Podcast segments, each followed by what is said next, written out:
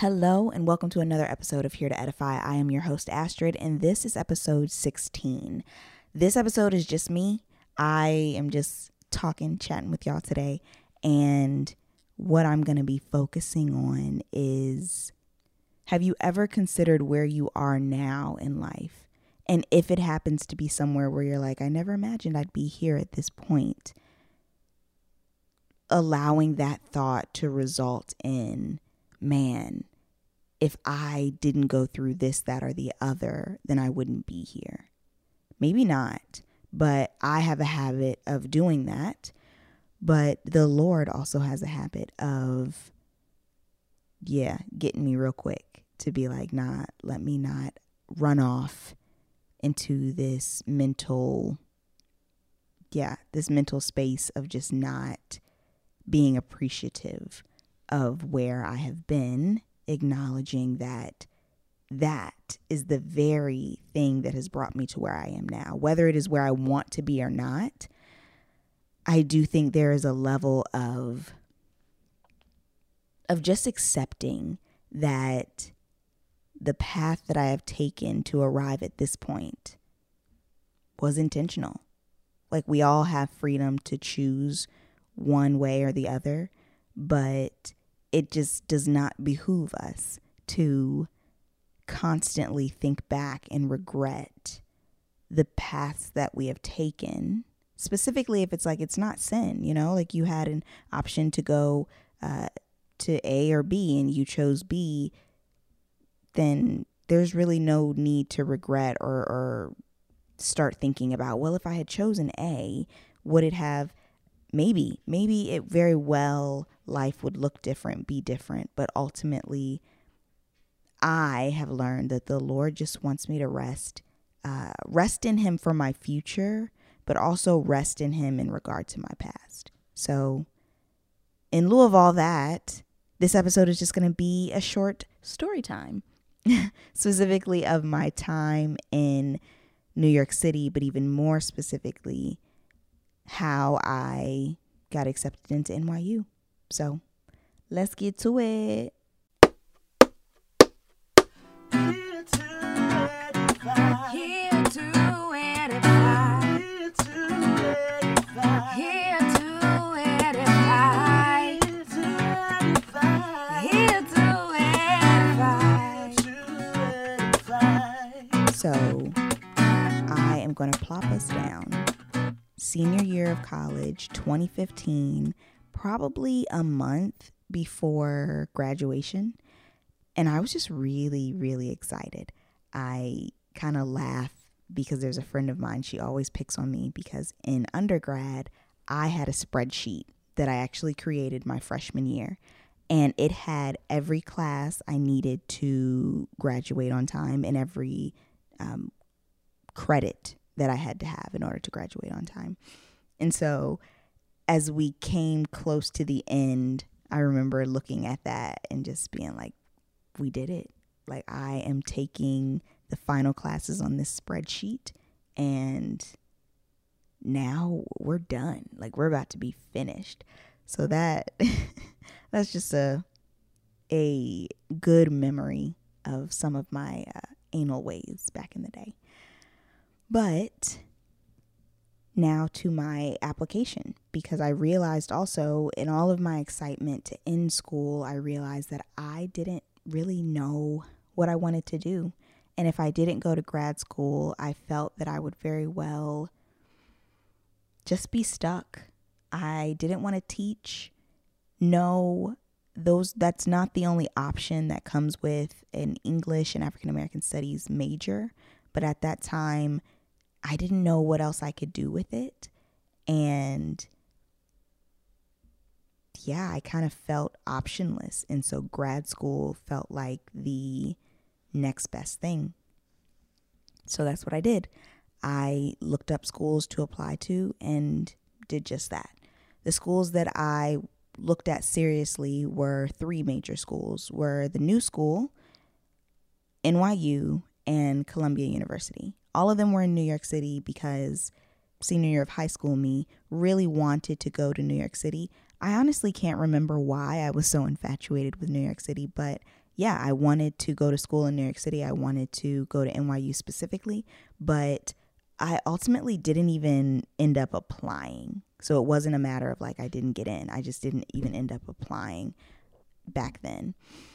And so when it came time for grad school, I was pretty convinced like this is where I'm going. I'm only going to apply to New York City schools and we're going to go from there. And I needed more than just one, so that's when I added the new school and and I didn't know a ton about Columbia besides it being a prestigious university, but I was like I'm going to try my hand at that as well. So the big thing for me though was the amount. Like it costs a lot of money, too much money to apply to these schools that could very well tell me no and not give me a refund for the application fee. So that was that was a thing, but then also I had to take my GRE and that also cost. So I think these were significant factors in which schools I applied to, but then also how many I applied to. And I thought three was enough. I have just never really been that person that was like, I'm going to apply to 20 different schools. Honestly, a good chunk of that was probably because I could not uh, didn't have the the means to do that. But also, I was just kind of like, listen, either either we're gonna get in or we're not. And so, I yeah decided on those three. But ultimately, I ended up getting rid of Columbia University because their program was only 10 months. And I thought that was a little too short. I didn't want to feel rushed uh, to get this journalism degree. So I ended up saying no to that. And also, it was going to save me $100. Because I think I was stressing because NYU was a $100 application fee and Columbia University was a $100 application fee. And it just made more sense for me to say no to one and go with uh, the other. So I applied to the new school and I applied to NYU and I actually got into the new school. I didn't know a ton about it. I believe that at the time that I applied, their journalism program was like very new. Um, I think it was either the first year, like I would be going in as the the first year of students, or they had one year prior to, and they were willing to give me a significant amount of money to attend. And so I was pretty excited about that. Like I said, I didn't know much about the school, but I knew what it was to get some money to help me out with going to school. And so that was exciting. But NYU, I'll also share the, the funny way I found out. So I believe that that was the first date that I went on with a guy I was talking to at that point in time. And, you know, we went out, we had our chicken and waffles, and we came back and we were sitting in his car talking obviously there was a moment of me not focusing as hard as I should have. Please forgive me. But I picked up my phone, looked at my email, and I saw that I had an email from NYU. And when I opened it, I found out that I got in. And so I was freaking out. I was like, wait, for real? Like this, like me. I, I got in here. And I just remember so badly wanting to just leave and call my mom. Like I was turned off. I was turned off from the date. I was not thinking about him anymore. So horrible, right? So horrible of me. I'm sorry. But I was just like, I want to go and I want to talk to my mom and like scream with her that I got in here. And so I do remember ending up telling him, like, all right, thank you. Bye. See you later and uh, calling my mom and just being able to celebrate with her. And one of my cousins specifically was like, yo, you're going to NYU. Like, this is amazing. And I think that my excitement was there, but like hearing that like boost my excitement even more. Like, no, you you got in here. Like, this is amazing. Take it. We'll find a way to pay for it, type thing. And so I accepted and I thought that, you know that that was it. Like I accepted, I'll go to school and so on and so forth. I should say that specifically the program that I applied to at NYU was this dual program where it was like journalism, but also you could choose another focus and and one of those options was an African American studies equivalent. And I was really excited about that because as I said, I was had majored in African American studies and English, double majored in undergrad. And so the potential to take that to grad school and do the same, but journalism being a more focused career. Um, yeah, I guess a more focused career goal was really appealing. So I was excited. And I yeah, I really thought that that was it, that we were done, that that's all it would be. But I don't know, let's say maybe a week or two later, it was a little bit later. Uh, I got a call uh, while I was in one of my classes. And so I ended up just stepping out because I think I realized it was a New York number. And I stepped out, answered the phone, and it was the head of the department that I had applied to. And so she just she was just like, "Hi, I read your statement letter and I really want you to go to NYU. And I remember that really striking me even in the moment because I was like thinking to myself, why? Like why why do you want me to come? Um yeah, what what is it about me? But anyways, that was neither here nor there. I just kind of, you know, kept listening to her and she was like, "Listen, I really want you to come to NYU, but my department does not have any more money to give, and I want you to be able to have some form of a scholarship. And so there is another department that is very similar. It's different, but it's very similar to ours, and they have money to give. And so what I can do is I can connect you with that department head. You can be a part of that department, but I will still consider you part of my department. Like feel free to come to any events that we have. You can still take some classes in that African American Studies equivalent uh, tr- uh, field. Like you can you can take classes in that. And basically, she was just saying, "We'll give you the best of both worlds, but I want you to have money that they can offer that we can't."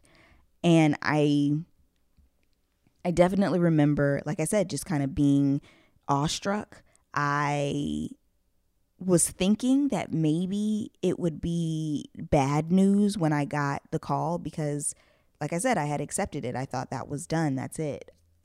Was not expecting to hear anything from anyone else. But when that was turned out to be the subject matter of the conversation, I was really baffled.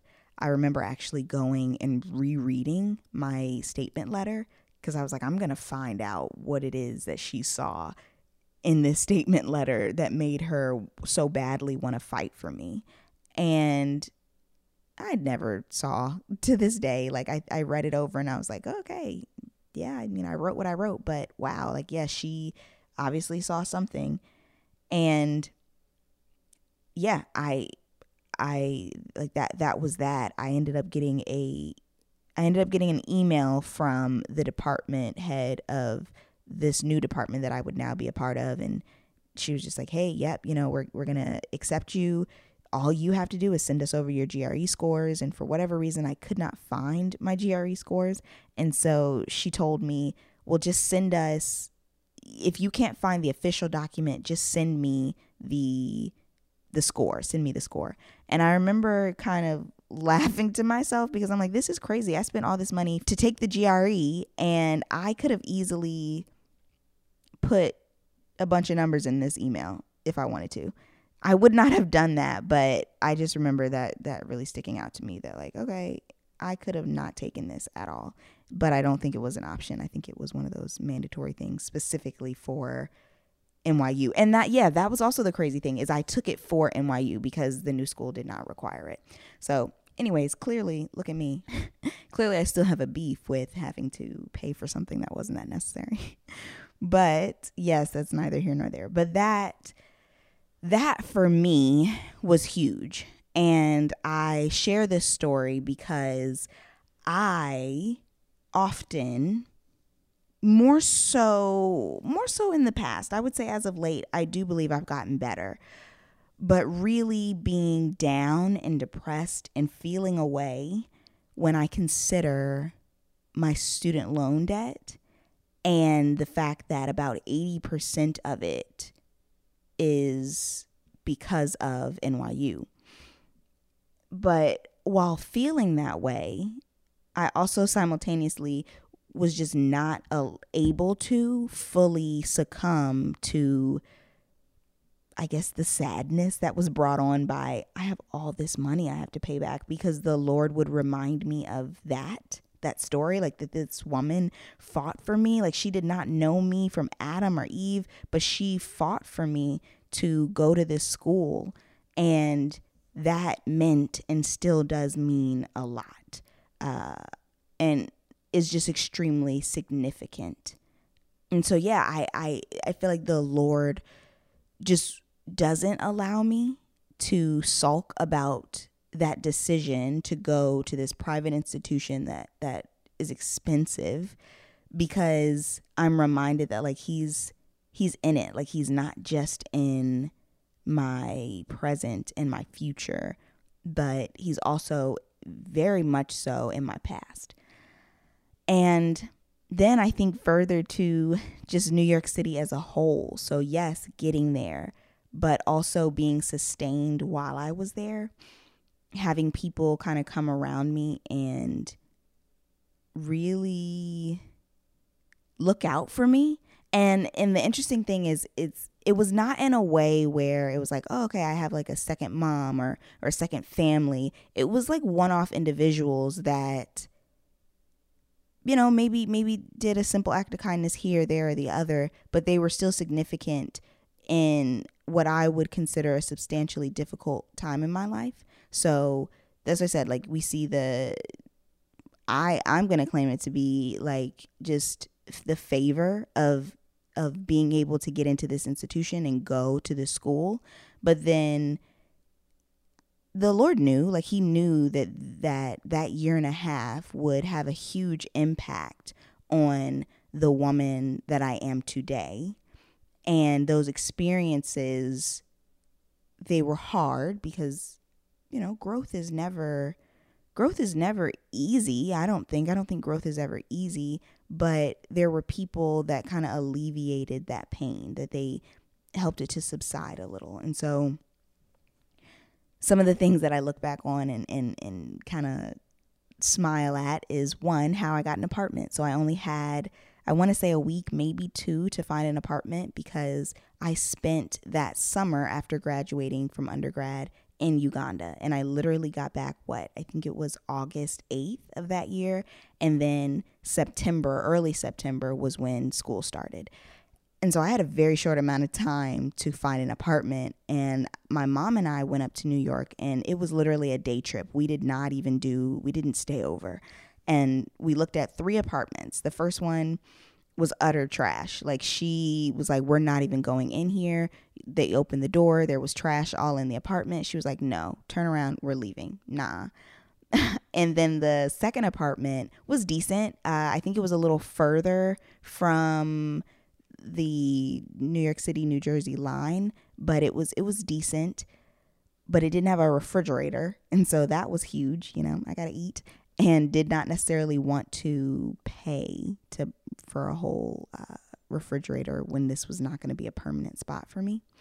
And then the third apartment was the one that I actually ended up living in, and that was yeah, that was that was nice. It was actually really close, walking distance from the bus stop and I think it literally took me like if there was no traffic, it took me like 10 minutes to get into the city. So it was not it was not bad at all.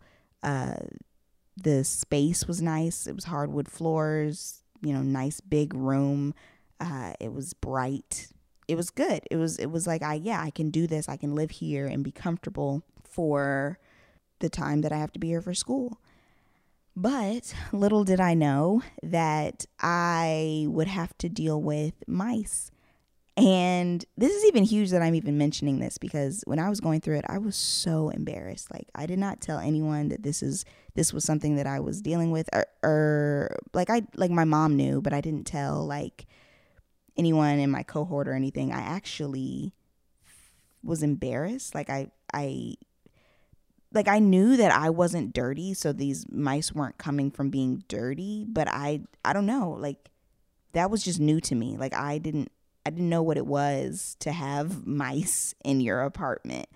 So I was just embarrassed and kind of because of that I feel maybe suffered a little more than I had to if I would have just been more open because I feel like I had the stress of when I go home, I have to be worried about this, but then I'm also stressing about I want to do well in my program. And so that's just kind of a side note of one of the things that I look back and I realized about myself is that I suffered in silence a lot because I felt like I had to. And the Lord has definitely used that when I look back to show me, hey, you can ask for help. You need to ask for help. Uh, you cannot do this on your own. And so, in regard to those mice, I had an amazing neighbor that would come over and like get these mice for me. I remember one time I came home, I had a class that ended at 10 p.m. and I probably made it home, uh, let's say 10:45, 11, or it may have even been 10:30. But all that to say, it was late, and I pulled back the curtain in my bathroom to get in the shower, and there was a mouse in my tub, and I flipped. And so I this yeah this man is the real MVP, but even more so his wife for allowing him to come over and like get that and not looking at me crazy for knocking on his door at that time. Yeah, just a lot. But again, like I said, just like acts of kindness, just good people that more than they know, more than maybe I even realized in the moment, were just huge blessings to me. And then there were the random men on the street. So my community that I lived in was largely Honduran. And they just assumed that I was Dominican. And I always found that funny because I'm like, let me tell you how a little bit of Spanish I know. Like, let me tell you how I failed in high school miserably. Um, but they were just, they were just super welcoming. Like, it really felt like a community. No, I was not constantly talking to these people or going over to houses or anything like that, but I definitely felt known in that small community on that block. And that also was solace in the midst of a lot going on during that year and a half. And so, yeah, like I said, there are some of the guys on the street that would always wave whenever I, you know, was walking. I would say hello. Or one guy specifically just super exuberant. I came back home from Christmas break that year and I had never seen at this point at that point I had never seen that guy before but he I think I was coming back from the bus stop to home and he was just like oh my goodness where have you been and I'm like me hmm, are you talking to me uh, where have I been well I mean, it, it was Christmas, so I did kind of leave. Y'all, I don't know this man. I don't know why I was answering. And he commenced to walk over, grab my face, and kiss my forehead.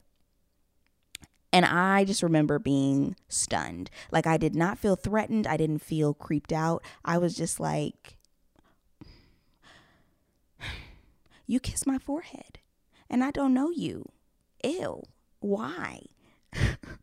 and so uh, yeah, I just look back and I laugh, and I'm also like, why did you allow that to happen? Like, why did you not duck or like swoop? No, sir.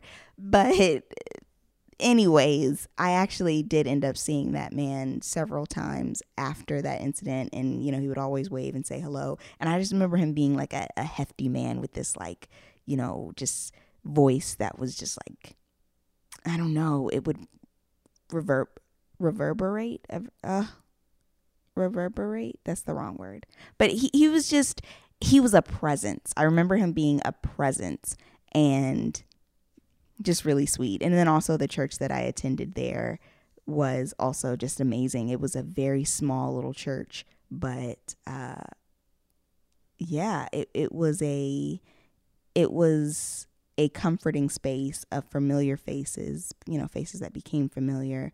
And one woman specifically, she was Guyanese. And I just love the frankness. Like I remember right before I was about to move away and finish school, she was like, "Well, we need to get together."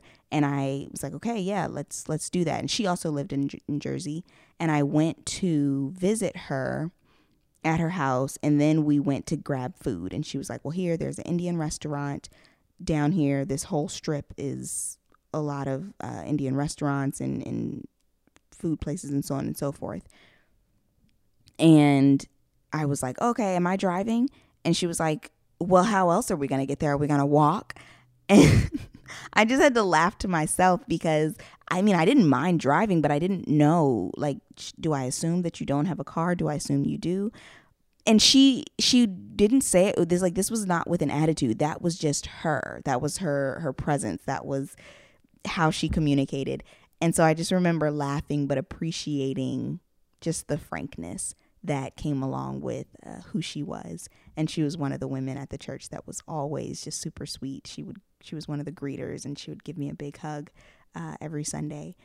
And so why am i telling all of these stories? One it make, they make me smile. They make me smile. They make me remember the good in the midst of the hard. And so I think for me, this is a literal stone of remembrance that I'm putting down, but also hopefully what, what I want to relay is I want to relay the fact that sometimes we have a habit of looking back on where we have come from and either romanticizing it and making it so much better than what it was, or I believe we do the opposite where we make it so much worse than what it actually was. And so when I think back on that moment, one, I see God's hand like so vividly. And there are several other things that I could get into, but I'll spare us both. but his hand is just all over that time. But also just the significance of the impact that that period of time made in my life. Like I say that that was where I grew up. Like I really significantly grew up during that year and a half. And that is just from having my first apartment that I'm living in by myself, um, or lugging what felt like a thousand pound air conditioning unit up three flights of stairs and installing it in my window that that was crazy. It was just a lot of things that I had to do alone. But then I also think back and I'm just like, maybe you didn't have to do all of that alone, but that was the stance that I took. And so I look back and I see it's it's like a it's I don't want to use the word lesson, but it's like I learned stuff in it. Like I learned stuff when I was physically in that time and space. But then I look back and I'm like, oh, there are things I didn't learn in that space, but I'm learning now as I look back and I'm like, oh, those are bad habits or those are things that you did then that were not successful. And so don't do it now. And and I like I know that's God because how else do we see when we are on paths of destruction? How else do we have eyes to see when we are forming habits that are not beneficial, if not for the Lord opening our eyes? And so that that's that's my intent of even telling this story is a reminder to be grateful. Before I fix my mouth or my mind to complain or grumble, really just pause and like contemplate